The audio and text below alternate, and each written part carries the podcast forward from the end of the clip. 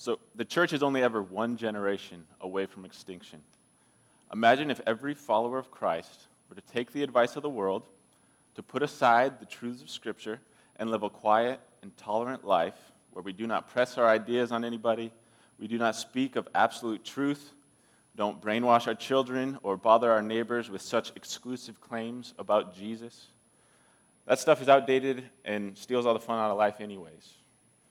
If we took this posture and decided to not speak of or pass on the truths of God's word, um, the church would continue decline in vibrancy until it ceased to be.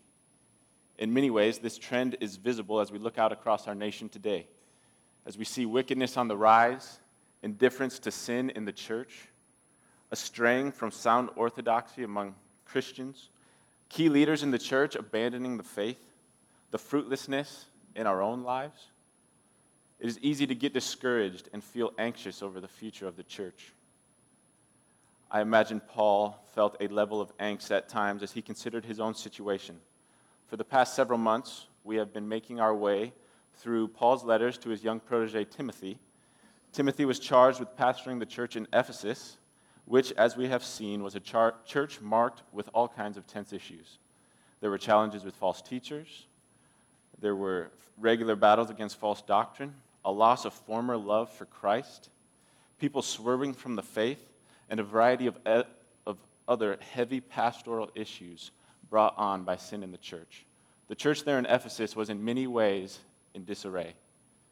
Furthermore, in this second letter, Paul is writing from t- prison and faced with the awareness that the end of his life is near. The followers of Christ were a ragtag few in the midst of the large, hostile Roman Empire. Along with all the other pressures and threats to the health and future of the church, Paul feels a heavy loss to the community of believers in Asia.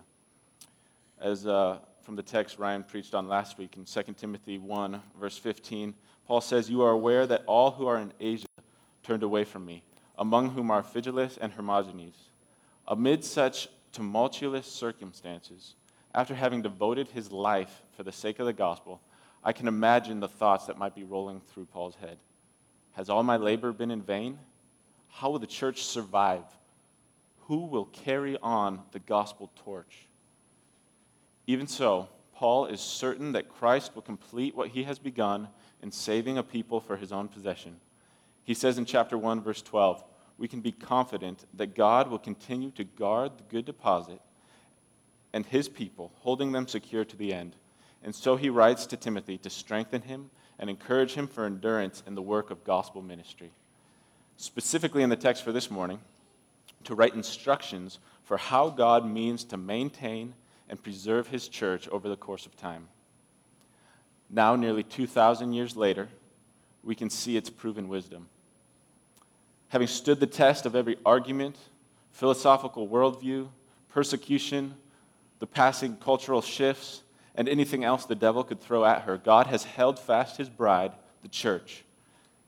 And so let us jump into the word this morning to hear from the all wise God concerning what this instruction looks like. If you have your Bibles, please turn to 2 Timothy chapter 2 verse 1 and 2. And if you are able out of reverence for God's authoritative word, please stand for the reading of God's word.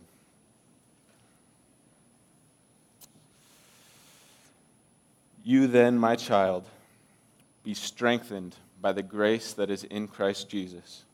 And what you have heard from me in the presence of many witnesses, entrust to faithful men who will be able to teach others also. Heavenly Father, we, we long to see you this morning. Would you reveal yourself to us in this text, Lord? Make the riches of Christ's glory gl- glorious to us. Magnify Christ in our sight, Lord. Help us to see you and love you and grow in us a passion and desire to know you and to make you known, Lord. I pray that I would not get in the way of anything that you would have to say to your people this morning, Lord, but that we would all be encouraged and spurred on to love you and desire you more, Lord. Bless this, this body of believers. Grateful for them, grateful for your word. Be at work among us this morning. We, we look to you to pour out your spirit, to, to give us what we need. And uh, we love you, Lord, and thank you for your word here in 2 Timothy to us. We pray all this in Jesus' name. Amen. So go ahead and be seated.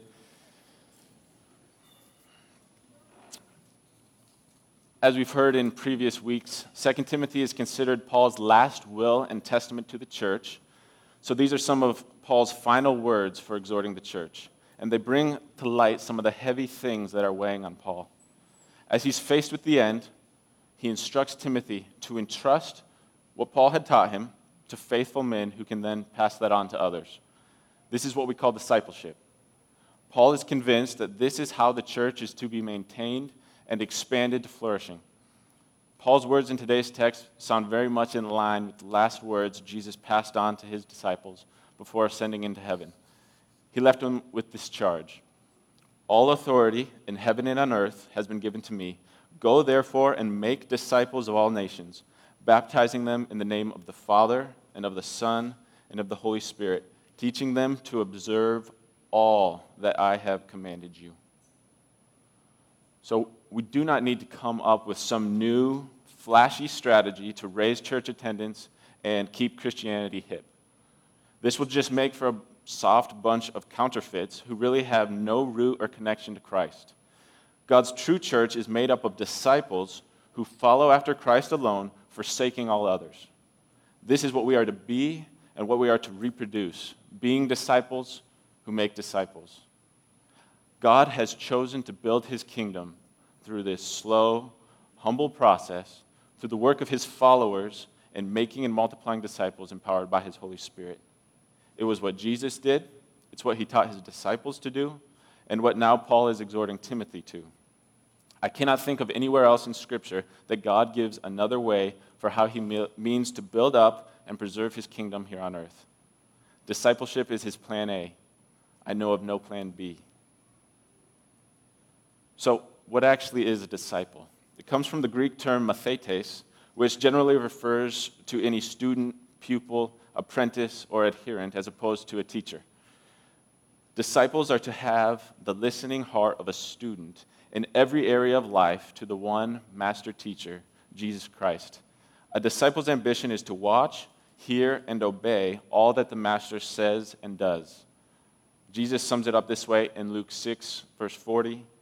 A disciple is not above his teacher, but in every but everyone, when he is fully trained, will be like his teacher.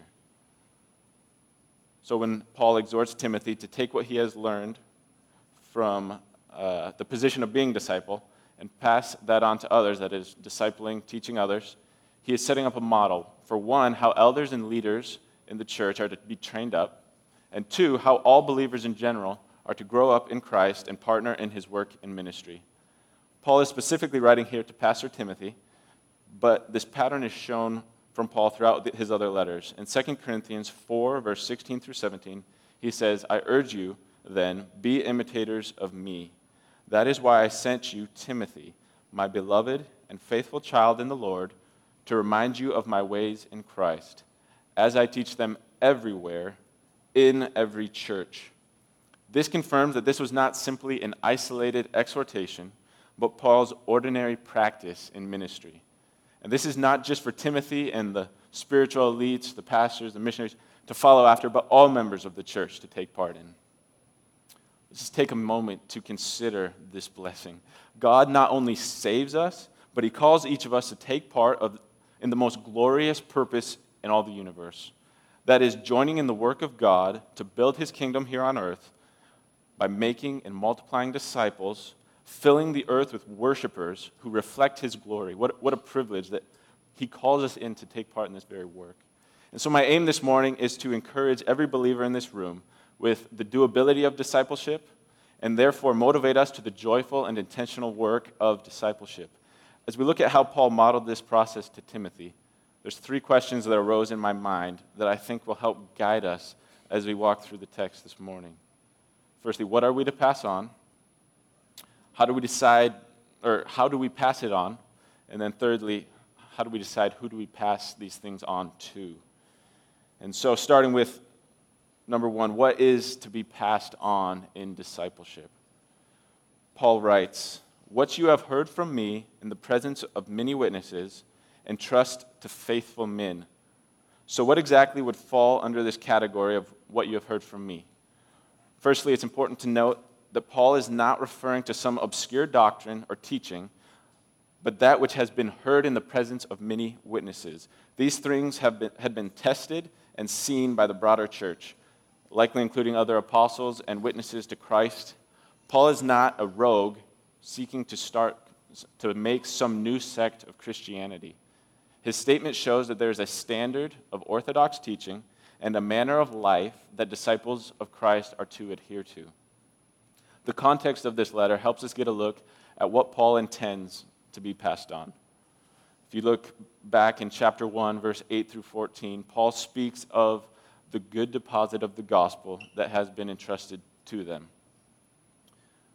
Starting in verse 8 Therefore, do not be ashamed of the testimony about our Lord, nor of me, his prisoner, but share in suffering for the gospel by the power of God who saved us and called us to a holy calling, not because of our works, but because of his own purpose and grace which he gave us in Christ Jesus before the ages began, and which now has been manifested through the appearing of our Savior, Christ Jesus, who abolished death and brought life and immortality to light through the gospel, for which I was appointed a preacher and apostle and teacher, which is why I suffer as I do. But I am not ashamed, for I know whom I have believed, and I am convinced that he is able to guard until that day what has been entrusted to me. Follow the pa- pattern of the sound words that you have heard from me in the faith and love that are in Christ Jesus. By the Holy Spirit who dwells within us, guard the good deposit entrusted to you. This text is rich with theology and doctrine. Timothy is to guard these precious truths by entrusting them to faithful men who will then be able to entrust them to others. However, this process of discipleship is not, is, however, is this process of discipleship just a passing on of head knowledge and doctrine and theology? Certainly not. It's, Paul exhorts him in verse 13 to follow the pattern of sound words, implying actions or obedience that moves just beyond knowing stuff. This is expanded further in chapter 3, where he says, You, however, have followed my teaching, my conduct, my aim in life, my faith, my patience, my love, my steadfastness, my persecutions and sufferings. You see, Paul views discipleship as encompassing all of life. Timothy is to follow after Paul in every manner of teaching, conduct, aim or ambition in life, his faith, his character, and his sufferings for the gospel. Or to put it another way, Paul says in 1 Corinthians 11, Imitate me as I imitate Christ. Discipleship is about growing up into maturity after all that Christ lived and taught as revealed in Scripture. We are passing on any and all that we have learned of what it means to follow after Christ. Okay, so that how, how do we actually go about passing on these things that we have seen and heard, and how do we pass that on to others? In this text, we can see there's four generations of disciples present. We have, Pim, we have Paul, we have Timothy, we have faithful men, and we have the others. So there's four generations of disciples present. This uh, calls to mind a, text out of Psalm 78. If you turn there, um, Psalm 78, verse 4 through 8, um, it says, We will not hide them from their children, but tell to the coming generation the glorious deeds of the Lord and his might and the wonders that he has done. He established a testimony in Jacob and appointed a law in Israel, which he commanded our fathers to teach to their children, that the next generation might know them, the children yet unborn, and arise and tell them to their children, so that they should set their hope in God and not forget the works of God, but keep his commandments. And that they should not be like their fathers, a stubborn and rebellious generation a generation whose heart was not steadfast, whose spirit was not faithful to God. We are to have a generational mindset. We're not just looking to our own time and circumstance, we're looking out into the future. Paul has this generational mindset, not just taking things, but passing them on so that they can be passed on to future generations. So there's the Apostle Paul who taught Timothy, who will teach faithful men, who will teach others. Paul instructs Timothy to not just teach faithful men, but teach them to such a degree that they are then able to teach others also. This is the model for how discipleship works. You learn from someone who's more mature in Christ in some area, and then pass that and pass what you have learned to someone else. We must take the posture of both a student and a teacher, each having its own set of challenges. Being a student takes humility. It takes reframing your ideas on the world. It takes positioning your life close to others who know more and are able to teach. On the other hand, coming to a place to teach, it takes time, it takes diligence, it takes having walked through difficulties yourself. Um, I, I, teach physics at Lincoln High School, and in my time as a teacher, there's one thing I, have realized is that I, I did not understand the material I thought I knew as a student. Anyone who has been asked to teach something knows that to teach takes a far greater depth of understanding than just responding to questions correctly as a student would on a test. To teach is to take understanding to a deeper level than just regurgitation, but where it can be summarized and applied into all kinds of circumstances. This is hard work, and it takes a good deal of time. So then one might suggest if there's such urgency to share the good news to the world, wouldn't it just make more sense to have the gifted preachers and teachers speak to the masses rather than uh, spend so much time to train and equip each Christian to, for gospel ministry? This is not how Paul sees it, nor how Christ modeled it with his 12 disciples. At the end of Christ's ministry, how big was the church? After all the people Paul ministered to, how many did he invest into the degree that he did with Timothy? And all the mass, masses that they both ministered to, they took a select few who they poured most of their life into. God really means for all of his people to grow up in maturity so they may teach others. Listen to this beautiful description for what this might look like in the life of a church from Ephesians 4, uh, starting in verse 11.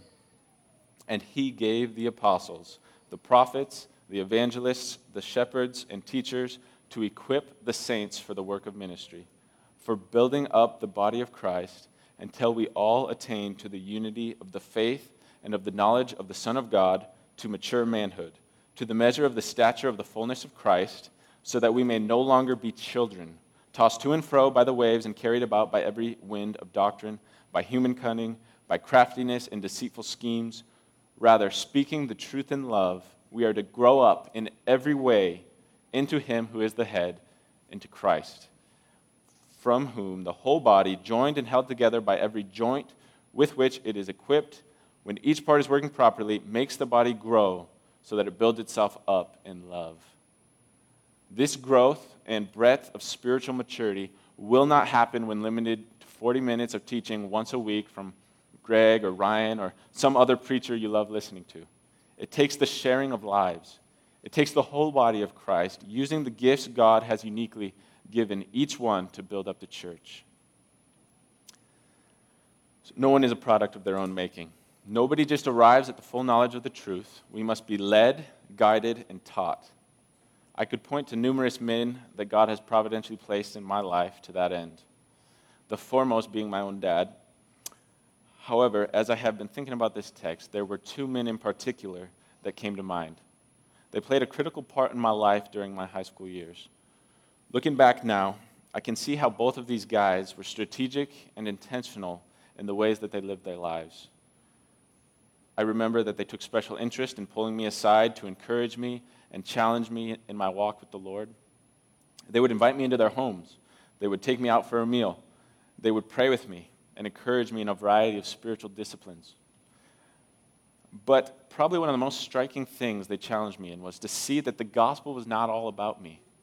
Christ's sacrifice for sins on the cross, the peace and blessing that come in being made right with God, were not primarily for Jordan. Using scripture, they pushed me to see God's heart and purpose were so much bigger. God was about putting his glory on display and giving himself to be enjoyed by all peoples, especially those who were yet far off. And so they pushed me to pass on what I had learned from them onto others.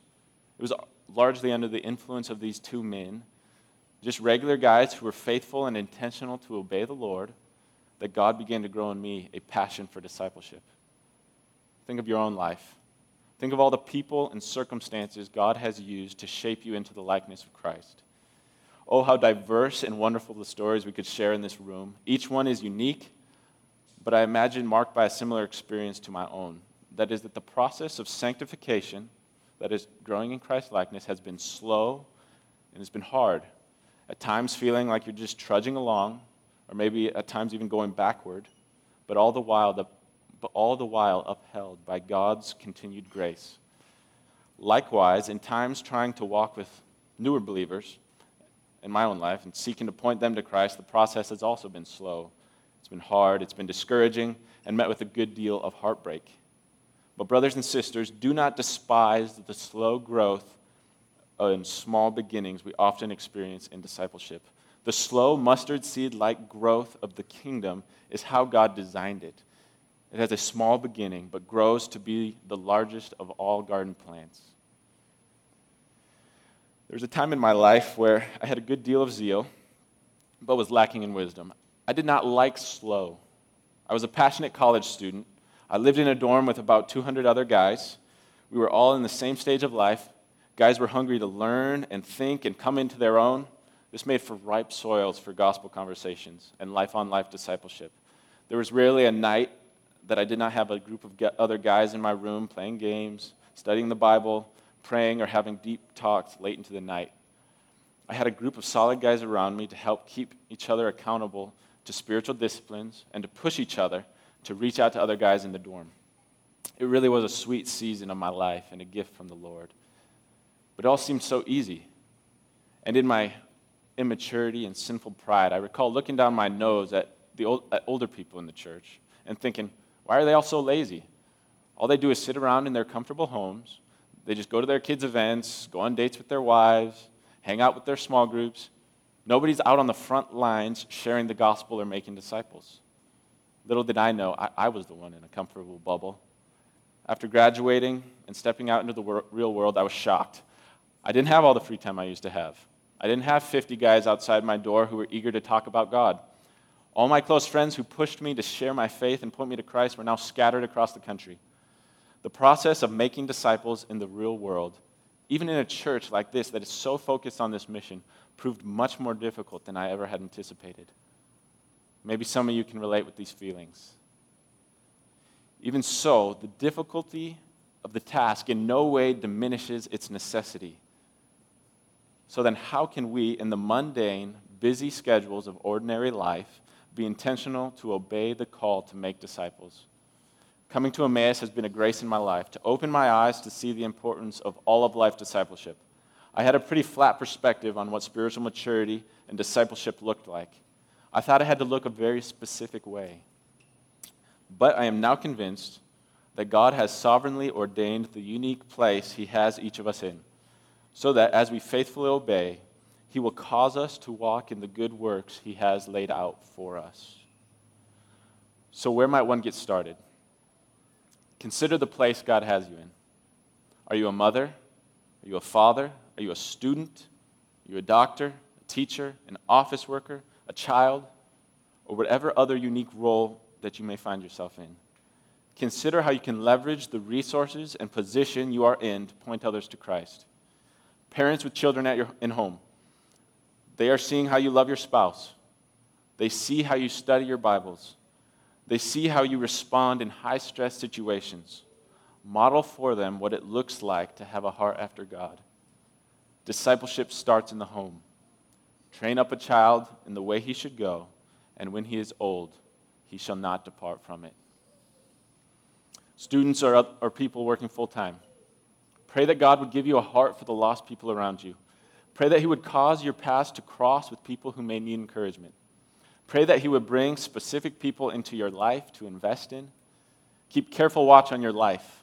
The world watches to see how Christians will walk. How are we living? Live above reproach. And when you fall, point to the grace of God in Christ as the only hope of the world. Take intentional steps to open your lives to lost people. Invite them over to dinner. Go golfing. Ask them to grab coffee get into God's Word, both personally and with others.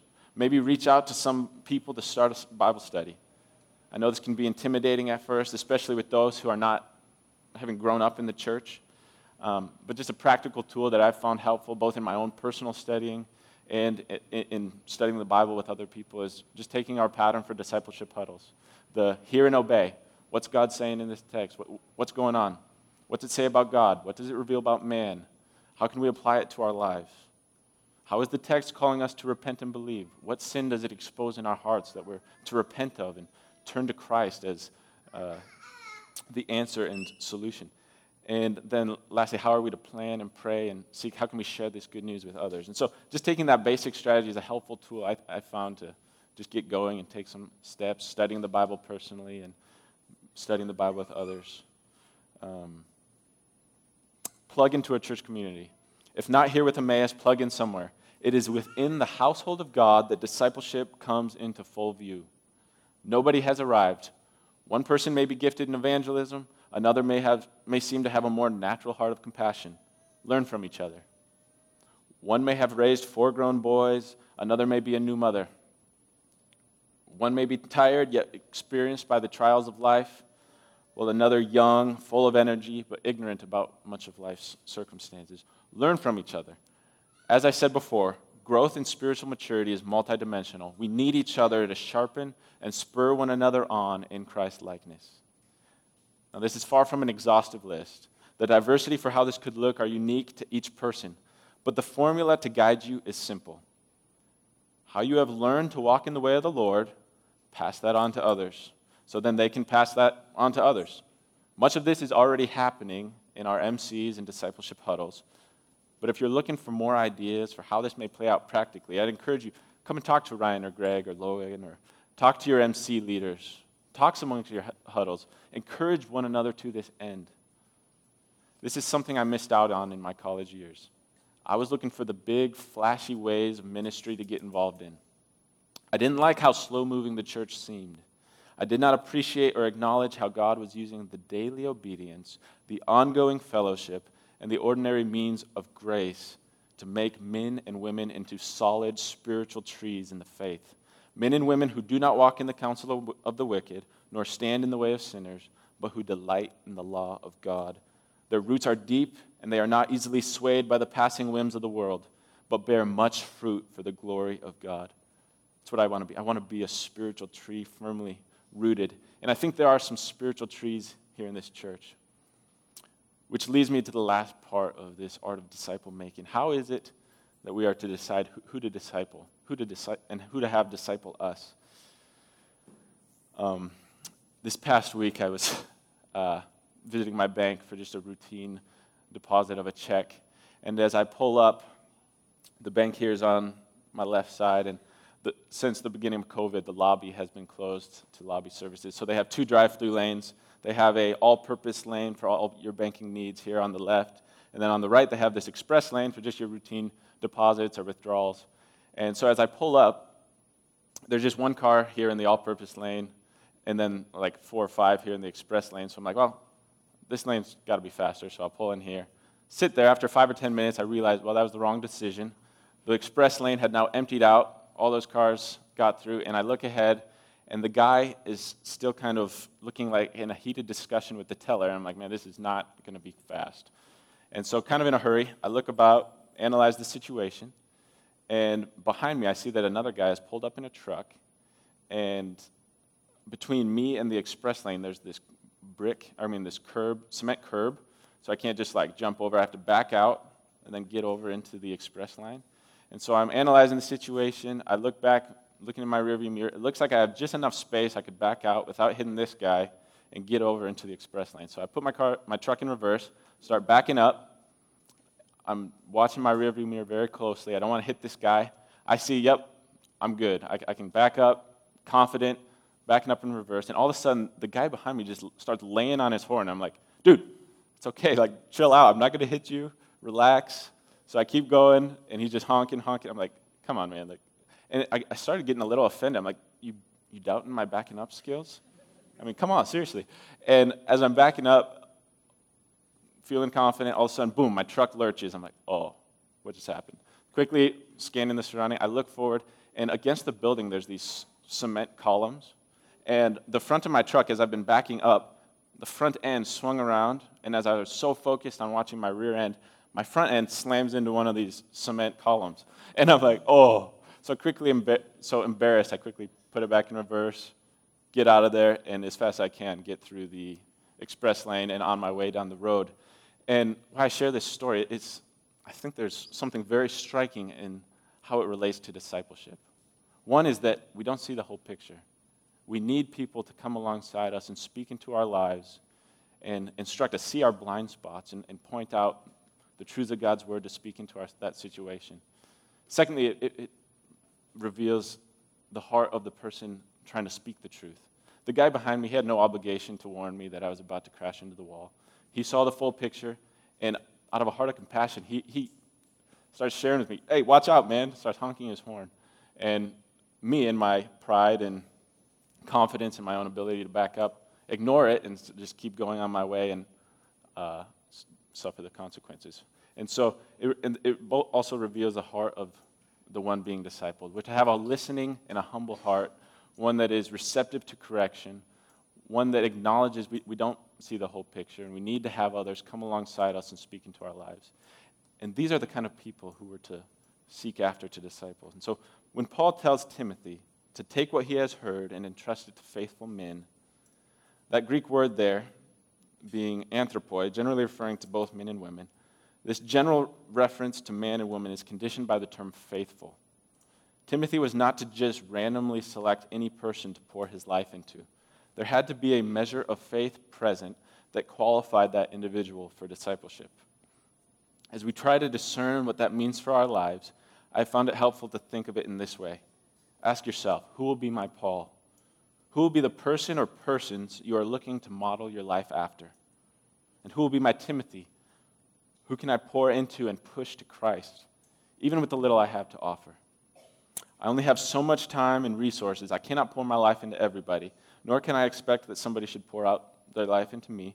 We are limited in our capacity, so we have to have wisdom in how we uh, use this time and how we decide who and where to invest it. So look for people who are hungry, who are eager to learn and grow, who has a teachable heart. And on the flip side, if you would be discipled, be someone who's eager to learn and has the humility to be taught and be pushed out of your comfort zone. Seasoned men and women in this church, I know that there are younger people in this room who are trying to navigate the uncertain waters of college and young adulthood they would love to have you come alongside them and mentor them. Open up your life, invite them over for dinner. Young people, or really anybody for that matter, we all have room to grow. Look for people in this church, wherever it is, that you admire for some way that they reflect Christ. Move your life close to theirs. Ask them to meet and take every opportunity to learn from them. And in conclusion, I, I want to remind us that the motivation for discipleship, first and foremost, flows out of resting in the grace that is in Christ Jesus. It's so easy to get caught up with our own desires and concerns. It is so easy to get distracted by the busyness of our lives that we lose sight of what God would be calling us to. If you would call yourself a follower of Christ, your life is not your own. You have been bought with a price. Discipleship is not optional, it is a necessary outflowing of what it is to be a Christian. If you take what we have talked about so far and just say, well, I'm, I'm going to do better, I'm going to go out and start sharing my faith with people. I'm going to start living as a better example for my kids. I'm going to start a Bible study with the people in my office. You will just wind up burning out and getting discouraged and end up showing little fruit for all your efforts.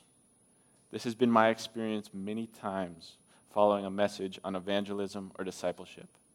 You cannot take the message of the gospel that we are sinners saved by grace on no merit of our own, but because of the righteousness of Christ as the starting point for your life, but then go to work as if it's all on you. You will be crushed.